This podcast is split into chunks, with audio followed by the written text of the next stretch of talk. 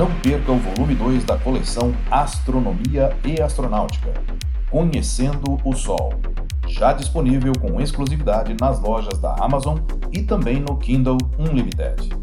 O link para aquisição se encontra na descrição desse episódio. Adquirindo o e-book, você estará contribuindo para a manutenção do podcast.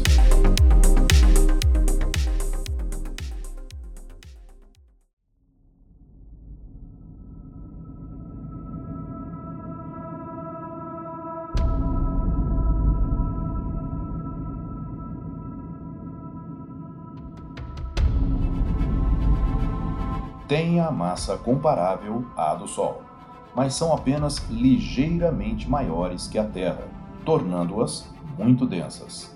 Elas são as estrelas anãs brancas.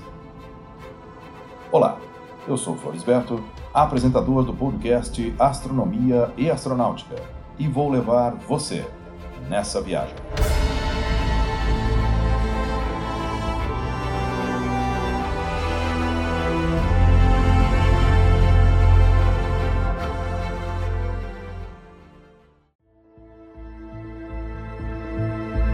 As estrelas anãs brancas são quentes e, em geral, do tipo espectral A ou B, com uma luminosidade muito fraca.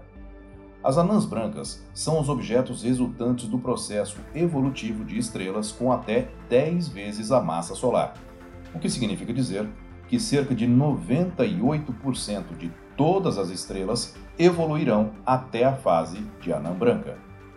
Entretanto, apenas 6% dos objetos na vizinhança do Sol são anãs brancas. Após terem se tornado gigantes vermelhas durante a fase de queima nuclear de hélio e hidrogênio, elas ejetarão sua camada externa, formando uma nebulosa planetária e deixando para trás um núcleo composto basicamente de carbono e oxigênio. Portanto, uma anã branca é uma estrela que já esgotou seu combustível nuclear. Embora esse núcleo seja mil vezes mais luminoso que o Sol e com uma temperatura efetiva que pode chegar a 150 mil Kelvin, ele não tem uma fonte de energia adicional e irá gradualmente irradiar sua energia e esfriar. Porém, esse processo de esfriamento é lento e demora bilhões de anos, até que ela esfrie o suficiente para deixar de ser visível, se tornando uma anã negra. Como o universo tem uma idade estimada de 13,7 bilhões de anos, elas ainda não tiveram tempo suficiente para esfriar a ponto de deixarem de ser visíveis. Uma anã branca típica tem cerca de 0,6 massas solares, com um tamanho algumas vezes maior que a Terra, o que faz das anãs brancas uma das formas mais densas de matéria, com uma média de 109 kg por centímetro cúbico, podendo chegar, em alguns casos, a 10 toneladas por centímetro cúbico, sendo superadas apenas pelas estrelas de nêutrons e buracos negros.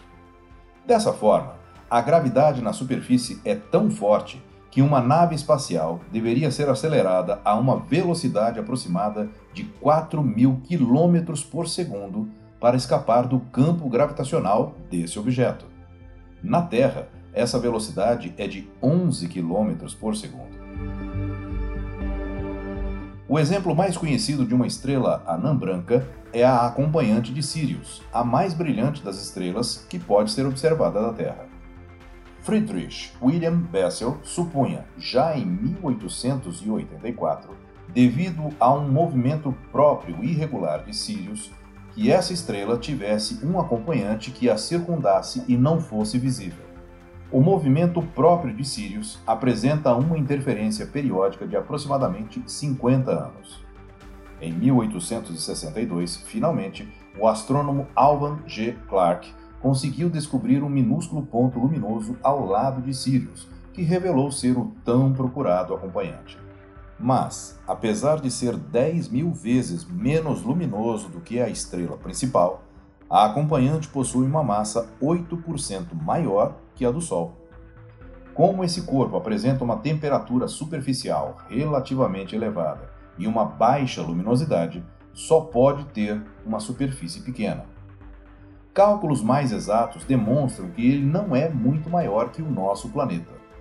Portanto, com um volume aproximado da Terra, possui mais ou menos a massa solar.